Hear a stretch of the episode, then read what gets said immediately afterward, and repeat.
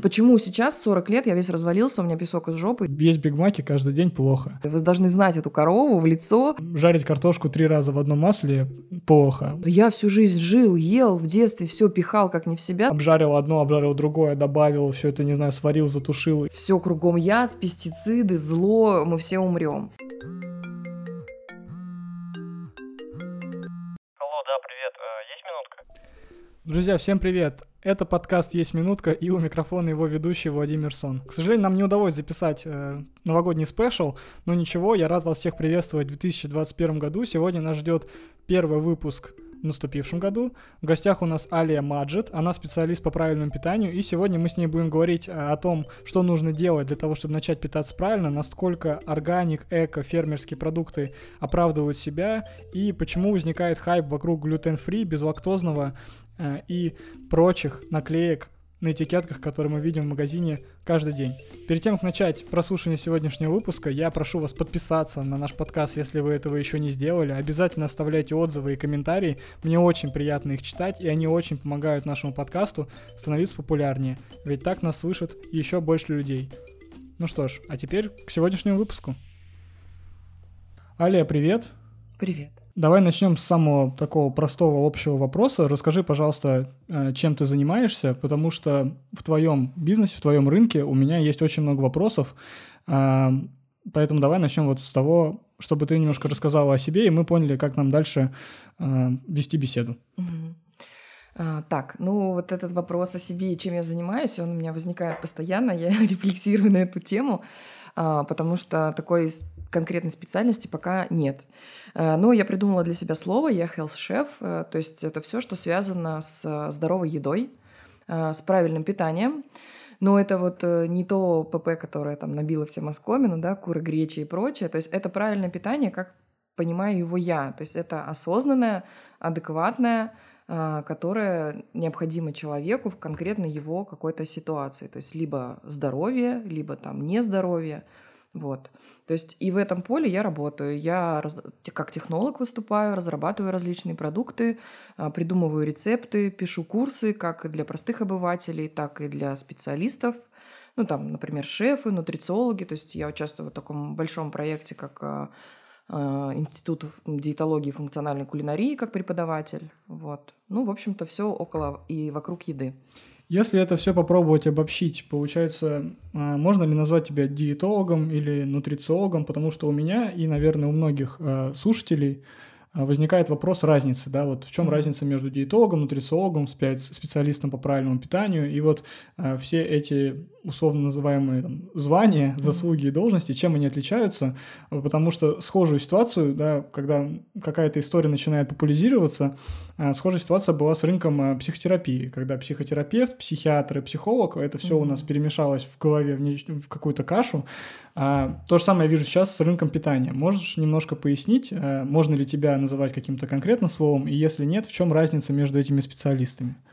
Ну, сразу начну говорить, что я не диетолог и не могу им быть, потому что диетолог – это человек с медицинским образованием, 100%. Потому что он э, лечит, то есть он имеет право э, работать с людьми болеющими.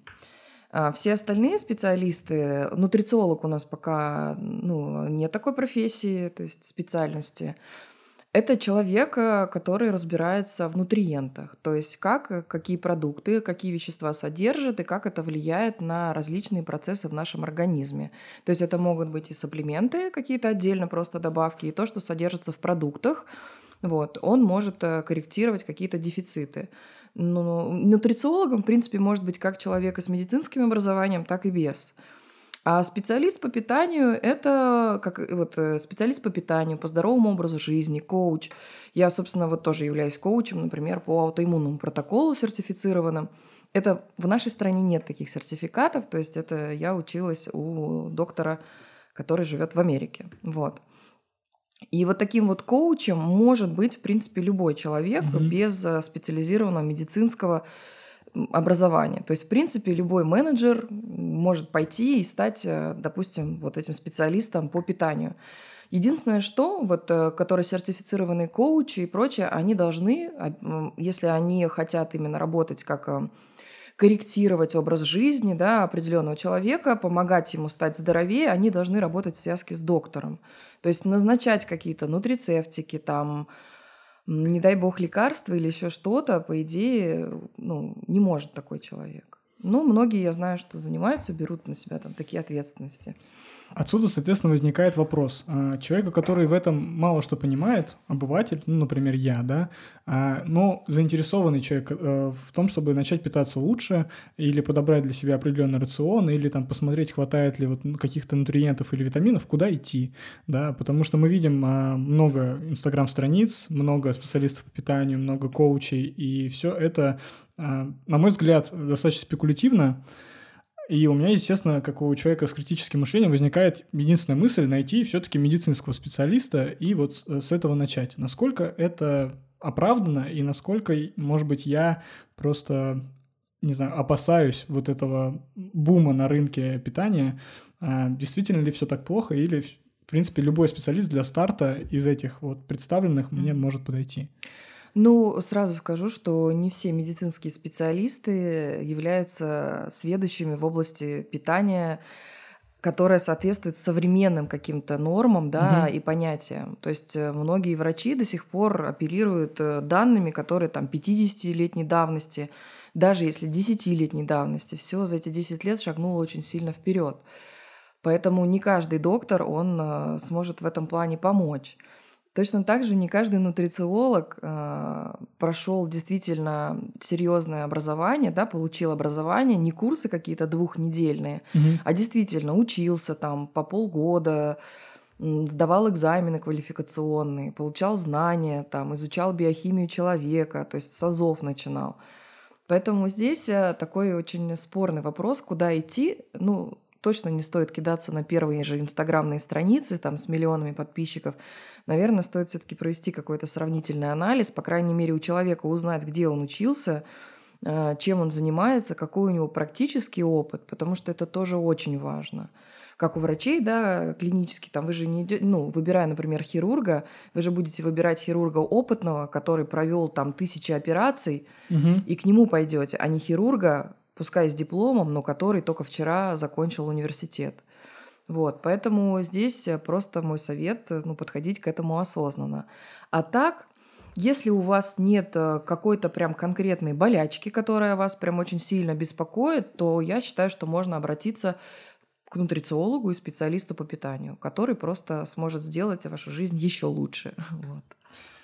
Отсюда просто возникает следующий вопрос, насколько вообще актуально обращаться к специалистам а, или какие-то базовые первые шаги в улучшении своего качества питания мы можем сделать самостоятельно, что для этого, допустим, нужно изучить, может быть, есть э, книги хорошие, материалы, и которые позволяют в общем, а, улучшить уровень питания, да, мы не говорим о том, что там кому-то не хватает каких-то нутриентов или какие-то реакции аллергические на какие-то продукты, да, для того, чтобы нутрициолог мог с этим помочь, а вот просто начать питаться лучше. Можно ли это сделать самому, и если можно, то как?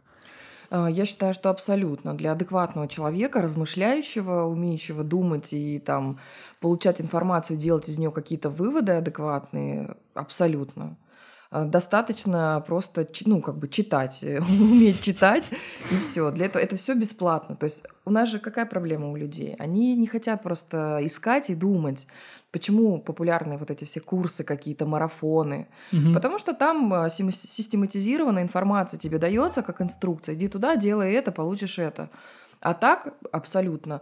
Э, я считаю, что вообще нужно с этого начать. То есть э, понять, что есть различные стратегии питания, понять их основные принципы, что в них похожего, что в них разного и почему. То есть на что это все влияет.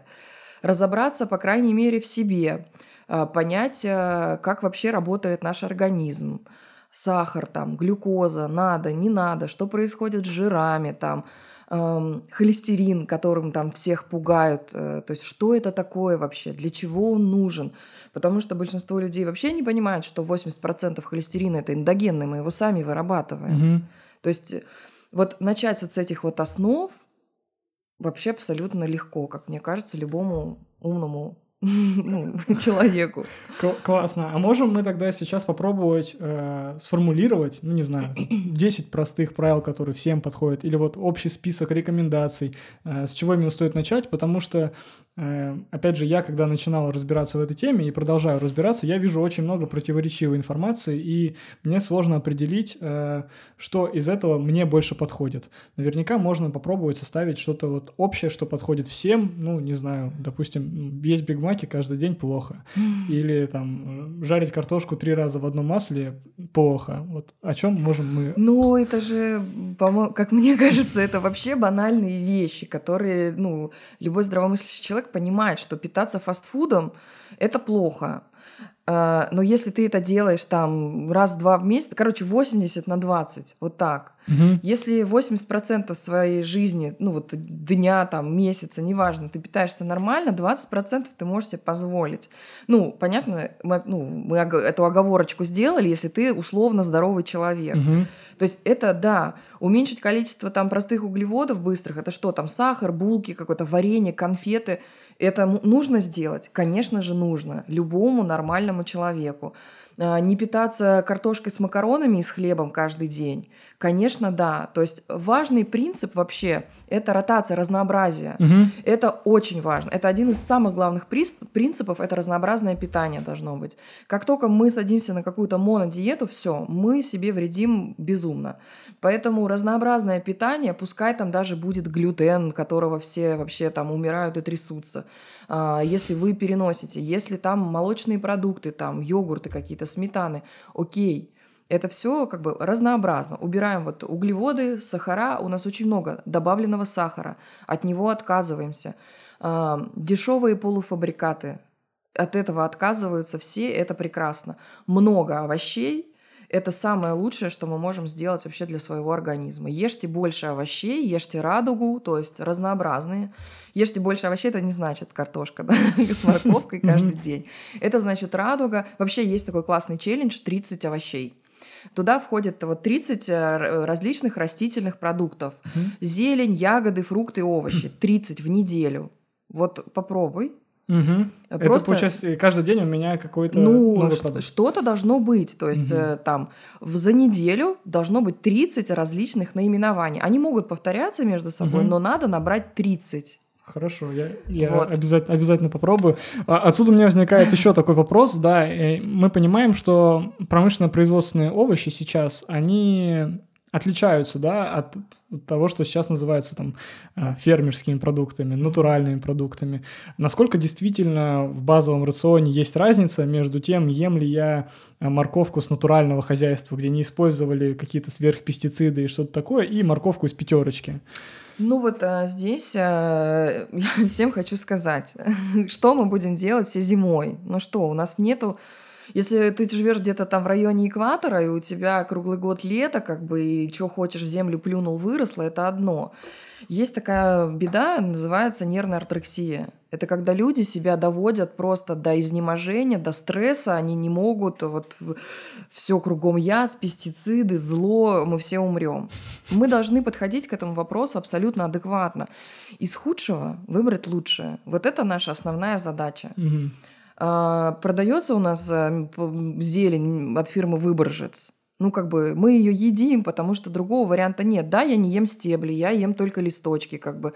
Другой просто нету. Подожди, а почему ты не ешь стебли? Ну, потому что эту зелень ее сильно кормят, чтобы она росла хорошо. А, и угу. э, ну, большое количество там, если есть там нитраты, хотя уже даже сейчас говорят, что нитраты ничего страшного, мы их сами там нейтрализуем, и никто там от этого не умрет. Но, как бы, я думаю, лучше перебздеть, чем недобздеть. И угу. я не ем стебли, например, я не ем я кочерышки. Ну, то есть я знаю, где концентрируется в овощах какая-то вреднятина, и просто я ее ликвидирую, да. То есть нужно подходить осознанно к этому вопросу, адекватно. Покупать за 500 рублей килограмм моркови, а, экологически чистый, там, с каких-то гор, вскормленный слезами девственниц, но это не каждый себе позволит. Но э, можно ли сказать, что это, это действительно лучше, или это все-таки маркетинг? Э, ну, не всегда. Угу. Не всегда. Э, органик, например, это круто Насколько Не я понимаю, у нас вообще в стране пока что не регламентирована эта история. Есть история с органическими землями, которые, ну, продукты с которых могут являться органическими. Но вот эти наклейки на продуктах, э, правильно я понимаю, вот Мгм. поправь меня, а, наклейки на продуктах, там органик или эко, или вот зеленые листочки, если нет указания сертификата, а у Да. нас своих вроде бы пока нет, у нас есть европейские, да, проду- э, сертификаты. Не, не, есть. Есть уже. свои, да? А как отличить, да? Что можем считать э, настоящим? Потому что на некоторых продуктах пишут там без ГМО. Вот это вот, э, это самая Ну, классная у нас, кстати, вообще в стране запрещено ГМО использовать. Ну, то есть мы можем на всех продуктах можем, это как масло без холестерина, или это что там пишут. А, У нас есть э, в нашей стране сейчас ввели вот этот тоже зеленый листок, листок жизни. Еще есть один сертификат, я забыла как. Это все добровольно. То есть э, это все добровольное, и кроме как вот этой компании, которая это занимается, не регламентируется. Европейские сертификаты органик это очень серьезно. Это прям очень-очень серьезно. Там берут пробы воздуха, земли, воды, света, солнца, там чем кормят. То есть это контроль полного цикла. Не только на выходе, да, там вот пачка чипсов Мгм. органических, да, а полный цикл, как эту картошку, что с ней делали, как ее удобряли, чем, упаковка, как ее... То есть это круто, э, но это стоит э, хренолеон денег. И Ну я не считаю, что нужно на последние покупать э, вот это вот все. В нашей стране это особо пока строго никак не регламентируется, это все на добровольных началах. Ну, если у вас есть такая возможность покупать там, например, органические яйца или продукты животноводства, я думаю, что можно так сделать, и это классно, но это тоже не так дешево. Доверять можно только э, с сертификатом. То есть помимо зеленого листочка и надписи на пакете, и зеленой этикетки, эко-биошмио там и все такое, должен быть обязательно указан сертификат. Эти сертификаты, они все в открытом доступе. Мгм. Забиваете его в поисковик в интернете, и вам выдает. Э, Когда получен этот сертификат, на каком основании, что, чего. Потому что тоже, если мы, например, говорим не о чистом продукте, да, цельном, как яйца, например, или мясо, а какой-то там... ну, Переработки, да, последующие. Мгм. а, то, допустим, в таких продуктах допускается, ну, там, от 80 до 90, вот должно быть органических, и какие-то еще неорганические тоже допускаются. И вы должны смотреть и понимать, что там. Поэтому, ну, обязательно все проверять, на слово никому верить вообще нельзя. Ну, да. Критическое мышление, оно в, Ка- в это любой са- отрасли. Это самое главное. Классно. А, смотри, раз мы поговорили про э, техпроцессы, да, вот в, Евро- в Европе этот сертификат э, проверяет весь, э, все этапы техпроцесса, у меня возникает такой вопрос. А, я натыкаюсь на информацию в интернете о том, что якобы чем меньше техпроцессов в приготовлении еды, тем эта еда лучше. А, насколько это вообще оправдано? То есть, если я, там, не знаю, а- обжарил одно, обжарил другое, добавил, все это, не знаю, сварил, затушил и там все больше и больше процессов на это навел, то якобы тем меньше полезных свойств в изначальных продуктах, там, овощах, например, а, Мгм. остается. Насколько это Ну, актуально? здесь, наверное, не, с- не, не совсем... Это ты просто собрал в- вместе все. Ну да. Есть э, первый момент. Цельные продукты покупать. Всегда. То есть вот ты, например, хочешь купить селедку или там какую-то рыбу, ты смотришь, если на рыбе написано состав, то ты это уже не берешь. Мгм. Все. То есть цельные продукты это что? Мясо это мясо, молоко это молоко, картошка это картошка. Вот это цельные продукты, и им стоит отдавать предпочтение. То есть не переработанным ни колбаса, Мгм. а кусок мяса. Не какая-то там паста, еще там что-то, вот, да, какое-то непонятное там желе. То есть мы берем овощи цельные. Вот этому, да, действительно стоит отдавать предпочтение в своем рационе. То есть покупать цельные продукты и из них дома готовить. А вот второй уже момент по поводу обработки, да, дома, Мгм. готовки. Да, да. Здесь на самом деле, э, ну, есть нюансы. То есть есть некоторые продукты, например, которые э, хорошо было бы приготовить, подвергнуть термообработке и тогда получить из них больше. То есть Ну, разрушая. мясо, например. Нет? Ну, с мясом такой момент, на самом деле, его можно есть и сырым. Белок усваивается хорошо, мясной э, в сыром виде. Ну, мы вроде стараемся готовить мясо для того, чтобы там уничтожить какие-то Э, вредные Ну это, микроорганизмы. ну, это уже другой момент, как бы, ну, есть такие паразиты, которые там не устраняются при даже там при Мгм. жарке, варке, Мгм. там. Ну, это, это уже другое, для чего мы эту пищу обрабатываем. Поэтому, то есть, есть раз, ну, как бы разные моменты здесь. А, Есть, вот, например, я так искренне считаю, что то, что можно съесть сырым, нужно есть сырым. В основном я это отношу к овощам, а, к хорошей рыбе, например. Мгм. Вот, э, я считаю, что морепродукты, например, а, свежие, да, там какие-то, не знаю, устрицы, там, мидии, там, креветки. Хотя креветки я не очень люблю сырые, они похожи на какое-то масло. Я даже не пробовал. Даже у Вот. меня идеи такой не было А. попробовать сырые креветки. То есть, э, если этот продукт можно съесть сырым, есть его сырым. Подожди, но ведь получается, что любой продукт можешь съесть сырым. а Отсюда и ну, есть нет, сыроеды. ну, в смысле, ну, как картошку, например, сырой ты не будешь есть. Я мясо сырое могу есть только в тартаре, например. Мне не придет в голову Ну да. положить себе шмат э, или баранью ногу, откусывать от нее куски и есть.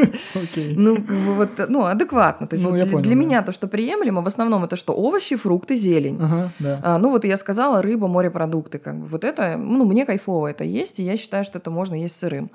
А, там, например, сырое молоко, кстати, вот, если ну, здесь тоже нюансы. Вы должны знать эту корову в лицо, как она питалась, э, как она живет, э, когда ей делали прививки, там, чем ей делали прививки и все такое, гнали ей глистов там. Ну, в общем, если мы все это убираем, вот это как кристальной чистой репутации корова. Бабушкина корова.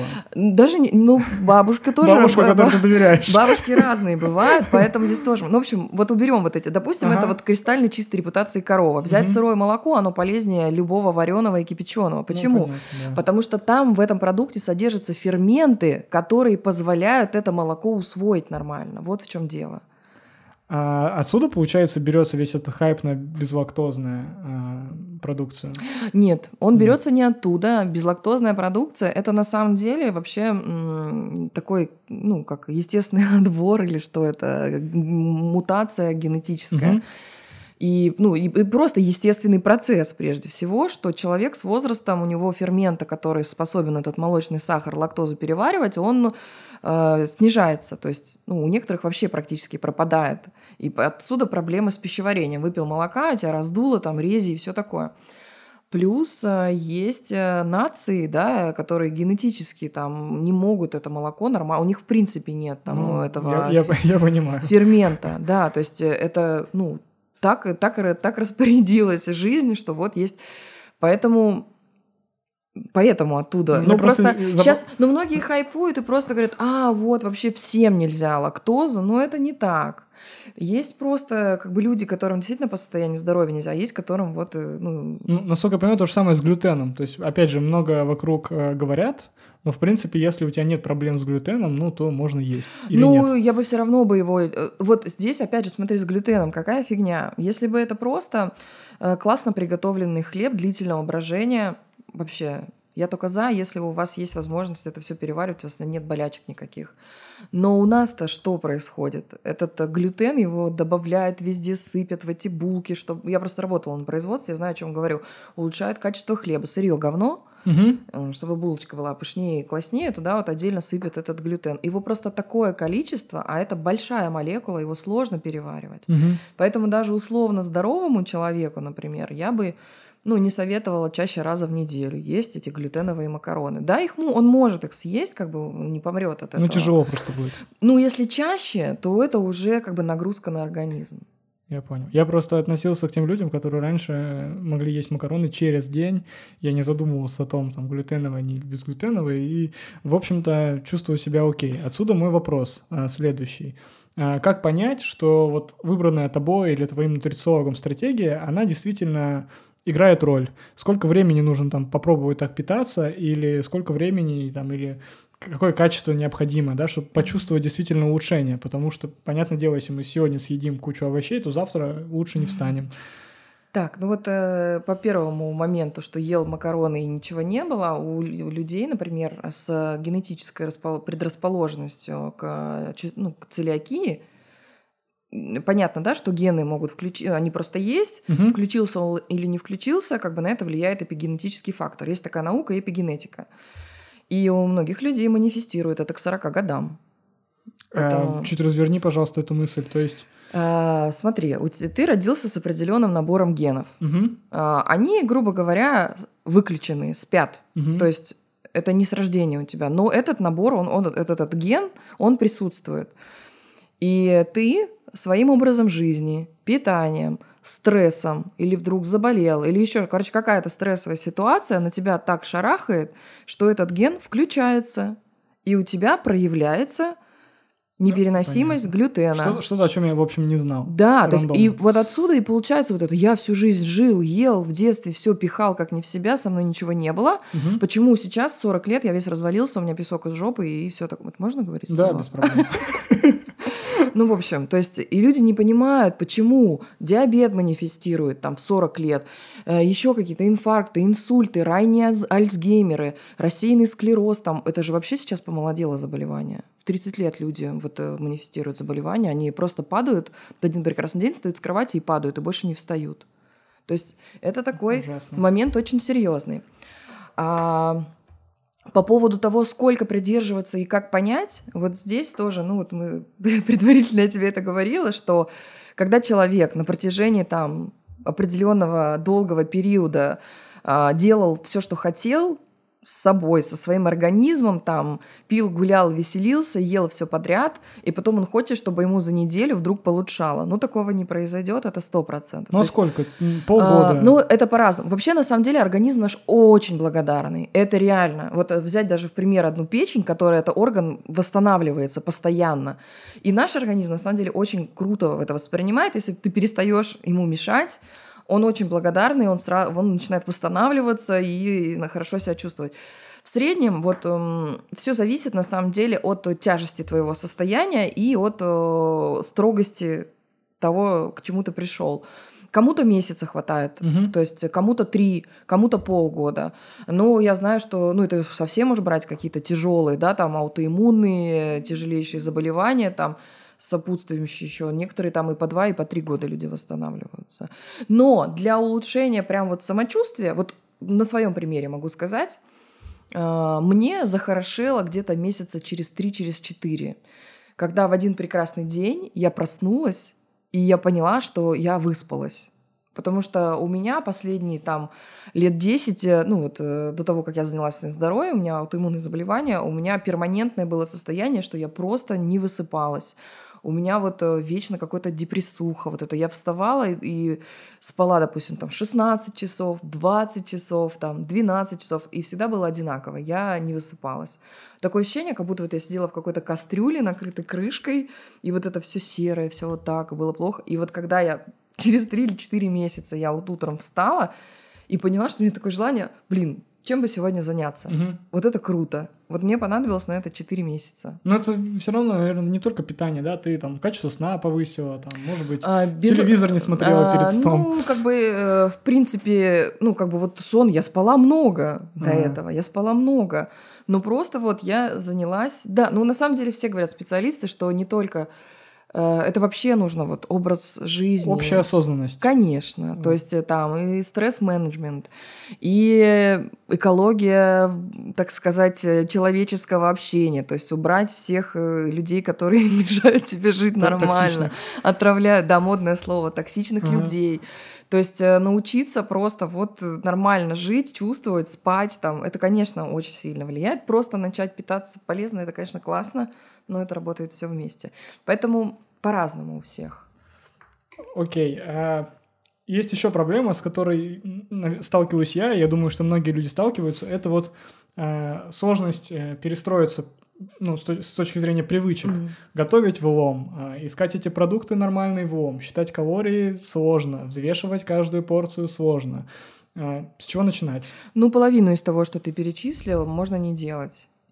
А вот с чего, с чего 100% стоит начать? Пойти купить овощей э, и есть овощи. А, Сто процентов. Вообще вот все нужно делать постепенно. Мгм. Это самое главное правило вообще любого адекватного человека. Потому что любые запреты навязаны извне, и вот такие, как все, завтра, значит, все. Ни капли в рот, и, в общем, вот все вот это вот. Э, Это не работает. Это сработает, э, ну, месяц, два, три, потом ты психанешь и пойдешь и просто тебя... За а потом- а потом там все как в тумане, да, как бы, и вот это упаковки там от бургеров вокруг. Все нужно делать постепенно. Это первое, самое главное правило. И на первых порах нужно обязательно себе что-то давать, какую-то альтернативу и замену. Ну, например, не знаю, отказался ты от пончиков, ну, дай себе какую-то замену, сделай их там какие-то, ну, похожие там из чего-то, другие. Угу. Это важно. Ну, э, потому что это важно для нашего мартышечьего мозга. А, и второй момент, э, ты должен понимать, для чего ты это делаешь. Вот эти два правила. Все остальное, э, у тебя должна быть мотивация, то есть чтобы что? Чтобы быть как все, или что это модно, или что, зачем это? То есть, когда у человека есть осознание, для чего он это делает, все остальное ерунда. И ты поймешь, что можно э, приготовить себе что-то. То есть э, ты начнешь искать пути, как э, минимизировать. Ну, вот вообще просто этим всем я занимаюсь. Вот у меня есть курсы, да, для вот, обывателей, для простых людей. Как раз-таки мы там это все и разжевываем. А, там какие-то заготовки делать дома, угу. там как вот это кайфовать, там какие продукты можно купить, где это все. Это все просто на самом деле. Сложности создает наш мозг, когда ты не понимаешь, для чего тебе это нужно. Ну, это же, в принципе, работает, как, допустим, с отказом там, от курения, от алкоголя. Ты понимаешь, что это вредно, базово, да, но понимаешь, что этот вред, он наступит где-то когда-то потом. И то есть, соответственно, от того, что ты сейчас это сделаешь, ты не получаешь мгновенного наказания. Вот, на мой взгляд, с питанием э, аналогичная ситуация. Мотивация, э, она есть, да, ты понимаешь, что это долголетие, твое состояние, насколько ты бодрый, как ты хорошо себя чувствуешь, и, ну, в общем, все связано с питанием, с этими нутриентами, но э, ты понимаешь, что это наступит не завтра, и ты завтра случайно не умрешь из-за того, что неправильно питаешься, и резко лучше тебе завтра тоже не станет. И поэтому, мне кажется, вот это мой опыт, э, сложно начать перестраиваться на вот э, более здоровое питание, потому что в моем рационе, например, много макарон, много риса, вот эти белые продукты, mm-hmm. которые часто вот стараются вычеркнуть из списка, они у меня есть. Овощей, на мой взгляд, э, у меня маловато, и мне кажется, что, в принципе, у всех э, в среднем, да, вот вокруг я тоже смотрю, у нас э, вся заказная доставка, она, как правило, там с гарнирами, или это суши, или это пицца, это все как правило, не овощи. И, соответственно, вот именно завести привычку питаться вот радугой, как ты это называешь, вот мне интересно, как ее освоить и как на это начать переходить. Ну, вот опять же, ты говоришь, что вот перспектива там туда-сюда. У меня есть такие люди в моем окружении, эм, вот, ну, которые считают, а зачем мне это все это надо, я там до старости не доживу. Угу. Таким людям, ну, никто не поможет, ну кроме ну, да. них самих, да, как бы. Это сто процентов. У меня были вот э, вопросы от людей, которые прям вот крутые спортсмены там занимаются. Зачем мне это? Я им объясняю, сейчас классно, вот чтобы через 10 лет тебе было ровно столько же классно, как сейчас, надо сейчас уже об этом думать и заниматься, потому что вот этот отложенный вред, он как бы присутствует как ввести, просто начать покупать и готовить и есть. Но, Портится жалко, надо Ну вот э, другого, это не значит, что надо пойти э, накупить целый вот ящик этих овощей. Надо просто начинать постепенно, то есть э, взять гарнир, приготовить не из макарон, а потушить, например, овощи. А, не знаю, добавить, например, к еде, к завтраку стакан зеленого смузи. Зелень никто не может есть нормально сразу в большом количестве, но это и неправильно. Если ты никогда не ел много овощей, ты их съешь, и кроме из нераздутого живота ты ничего не получишь, потому что у тебя просто нет угу. тех бактерий, которые питаются, они все с голоду умерли, которые питаются этой зеленью. Поэтому просто начать надо. Надо просто начать, но начать без э, понимания того, зачем тебе это нужно, невозможно. Вот даже вот, например, тебе вот как вот посоветовать, да, у тебя все кайфово, как бы ты там не толстый, да, бодрый, работаешь, как бы все классно. А, чтобы стало еще лучше, еще кайфовее. Прикинь, повысить свою продуктивность, например. Ну, вот это то, чем я максим... стараюсь заниматься Максимально. То есть, когда у тебя будет хватать энергии и сил абсолютно на все. Абсолютная ясность ума в любое время суток. А, Лег, заснул не ворочаешься. Утром встал, сразу проснулся. Нет вот этого торга с собой, полежать, там еще что-то. Ну, как бы я просыпаюсь каждый день примерно там в 7 утра. Сама. Мне никто не будет. У меня нет будильника. Я просто просыпаюсь. И у меня нет такого, что а, еще там полежать, боже мой. Просто я просыпаюсь и все, и начинаю заниматься делами. Это классно. Вот ну, это... Безусловно. Поэтому... Это все с питанием. А, смотри, а, еще интересен какой момент. А, так называемые интервальные голодания. Тоже Мгм. очень большая актуальная тема, которую мы все видим в социальных сетях. А насколько это оправдано, вот это там 16 на 8 или там 12 на 12, они там разные бывают, а, насколько это действительно нормально. Потому что вот на мой взгляд, мы все-таки находимся в теле еще того пещерного человека. Да, мы уже головой многое что знаем и понимаем, прогресс идет, лучшие технологии, но наш организм, он изначально очень старой модели. И вот тогда, ну, не было интервальных каких-то голоданий. Все, что поймали и собрали, съели, когда вот захотели. Когда была еда. Когда была, тогда Но, и ели. скорее всего, это не было каждые 2-3 часа. Правильно ведь? Ну да. Ну а вот откуда-то берется информация о том, что вот мы должны там 5 приемов, там очень часто, очень маленькими порциями. А, действительно, и вот эти все тайминги для нас важны. Или вот захотел, съел. Главное не переесть. Ну, вот мое искреннее убеждение из всей этой информации, которая у меня есть, э, что есть нужно четко по голоду, только лишь. Но для того, чтобы соблюсти это правило, человек должен понимать, когда он действительно голоден, потому что 80% и людей, ну, я не беру там, да, какие-то голодающие страны, то есть вот из моего там окружения, да, вот тоже в большом городе, 80% людей никогда не испытывали настоящего чувства голода, они постоянно что-то жрут. А, В моем понимании перерыв должен быть хотя бы 4-5 часов между приемами пищи. Это хотя бы. Ам, К интервальному голоданию отношусь очень положительно, а, потому что оно помогает тебе познакомиться с твоим телом и учит тебя действительно распознавать, вот это почувствовать истинный голод. Не когда тебе просто скучно или еще что-то там, что-то хочется там пожевать, а действительно, когда ты голодный. И я могу сказать даже больше, вот у меня есть такие состояния, ну, бывает так, что э, это кайфово, вот это ощущение, чувство голода, оно прям, оно тебя не беспокоит вообще, это прям, ну, классно. Ты потом с аппетитом классно ешь. Не всем подходит интервальное голодание, тем более там вот эти там 18-часовые перерывы, там даже 16, 24, вот есть умат диета, когда ты раз в сутки ешь. Я себе такое позволяю только во время Рамадана, во время поста.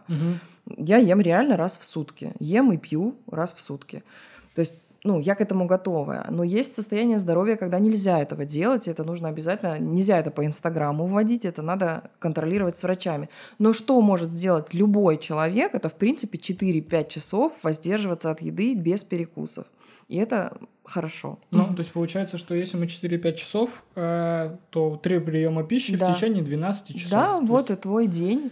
Три приема пищи, это, я считаю, более чем достаточно. есть. Причем вот, э, ну, опять же, на моя точка зрения, что 60% еды это должно быть завтрак, вот Мгм. от объема, который ты хотел съесть, это завтрак. А, примерно там сколько у нас там примерно процентов 20, там 30, не знаю, наверное. Ну, в общем, это обед, и совсем мало уже, Это там под 15, ужин. да, это получается на ужин. Ну, это, опять же, моя точка зрения, потому что, в принципе, ну, есть э, исследования как в эту пользу, так и в другую. Кто-то ест, например, наоборот, более самый плотный прием пищи делает в обед. Ну вот у меня так получается. Ну, это, это по обстоятельствам. Технически. Да, это по обстоятельствам. Заставлять насиловать себя не надо, просто есть, опять же, определенные состояния здоровья, при которых рекомендуется есть с утра плотненько, а кому-то можно в обед. Насчет ужина тоже я знаю, что э, как бы нет стопроцентного вот э, подтверждающего какого-то факта, что нельзя много есть на ужин. Мгм. И опять же, э, я, э, питаясь в Рамадан ночью, потом ложась спать, как бы я худею, я не поправляюсь. Ну, прикинь, я весь объем пищи, который вот можно... Ну, за сутки. примерно. Да, я вот его съедаю как бы на ночь перед Мгм, сном, получается. Ничего со мной не происходит. Ну, как оно, конечно, там в долгосрочной перспективе, там, если всю жизнь так питаться, ну, я не могу точно сказать, но, по крайней мере, за месяц со мной не происходит. И исследований, вот, которые конкретно говорят, нет, так нельзя, нет. Давай Поэтому- попробуем все это подытожить. То есть, в принципе, не сдавая какие-то анализы, да, а исследуя общим рекомендациям, мы можем сами да, улучшить э, качество своего питания. Есть больше овощей, сократить сахар, сократить э, там, су- суперпереработанную муку и Да, вот все ну эти вот гарниры. ра- рафинированные какие-то Да. там продукты, масла, маргарины, это точно можно исключить без... э, Не переедать, получается. Ну вот э, по поводу не переедать. Здесь эм, м, это сложно сделать человеку, который э, м, долго этим занимался. Вообще, конечно, лучше не переедать. То есть вот это вот чувство распирания в животе, ну, это не, не есть хорошо. Все-таки есть надо, чтобы мозг понимал раньше, чем желудок у тебя на, наполнился. Угу. Вот. Ну да, наверное, можно сказать, да, что не переедать.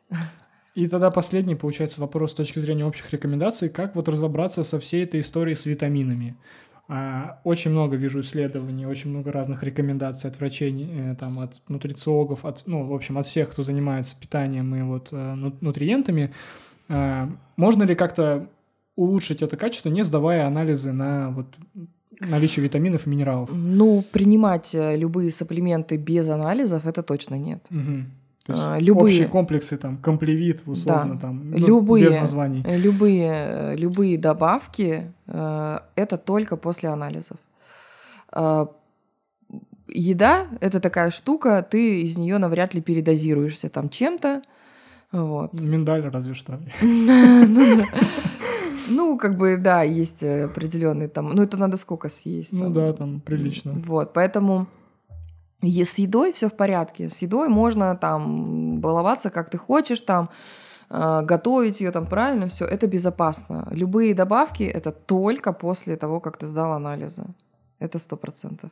По-другому вообще нельзя. Это... А, соответственно, уже с этим а, нужно идти к настоящему специалисту именно врачу, если можно так сказать, который ну, назначит тебе какие-то анализы, там, общий анализ крови, ну, биохимию. По, по большому счету, вот, например, на дефициты там различных витаминов или там э, наличие тяжелых металлов можно пойти в лабораторию. Угу.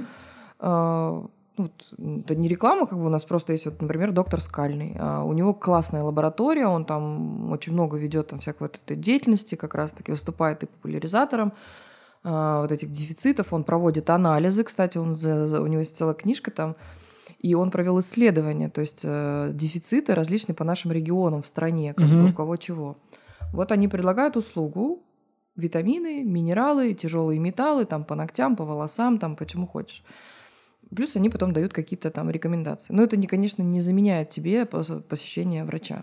Можно сдать программу, но ты в ней хрен разберешься сам, то есть надо потом отнести ее к врачу, чтобы он посмотрел. Это, это классно. Это, кстати, недорогой анализ, вот можно его всем посоветовать. Он тебе покажет, что ты на самом деле перевариваешь. То есть вот поковыряются там и поймут, там мышечные волокна не переварены, или там жир, там, или еще что-то.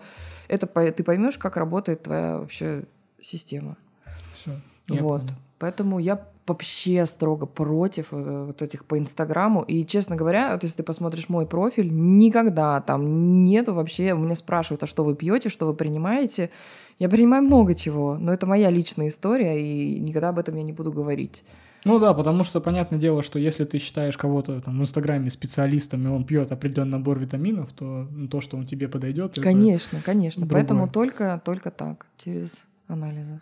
Хорошо, Алия, э, смотри, у нас есть э, рубрика, где ты отвечаешь на вопрос предыдущего гостя mm-hmm. и задаешь вопрос следующему гостю. Э, могу тебя включить повторно? Да, да, давай.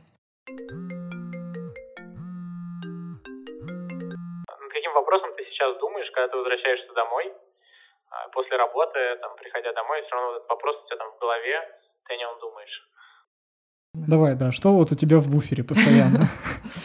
А у меня в буфере постоянно дилемма вообще, чему конкретно уделить э, больше внимания вот в своей работе.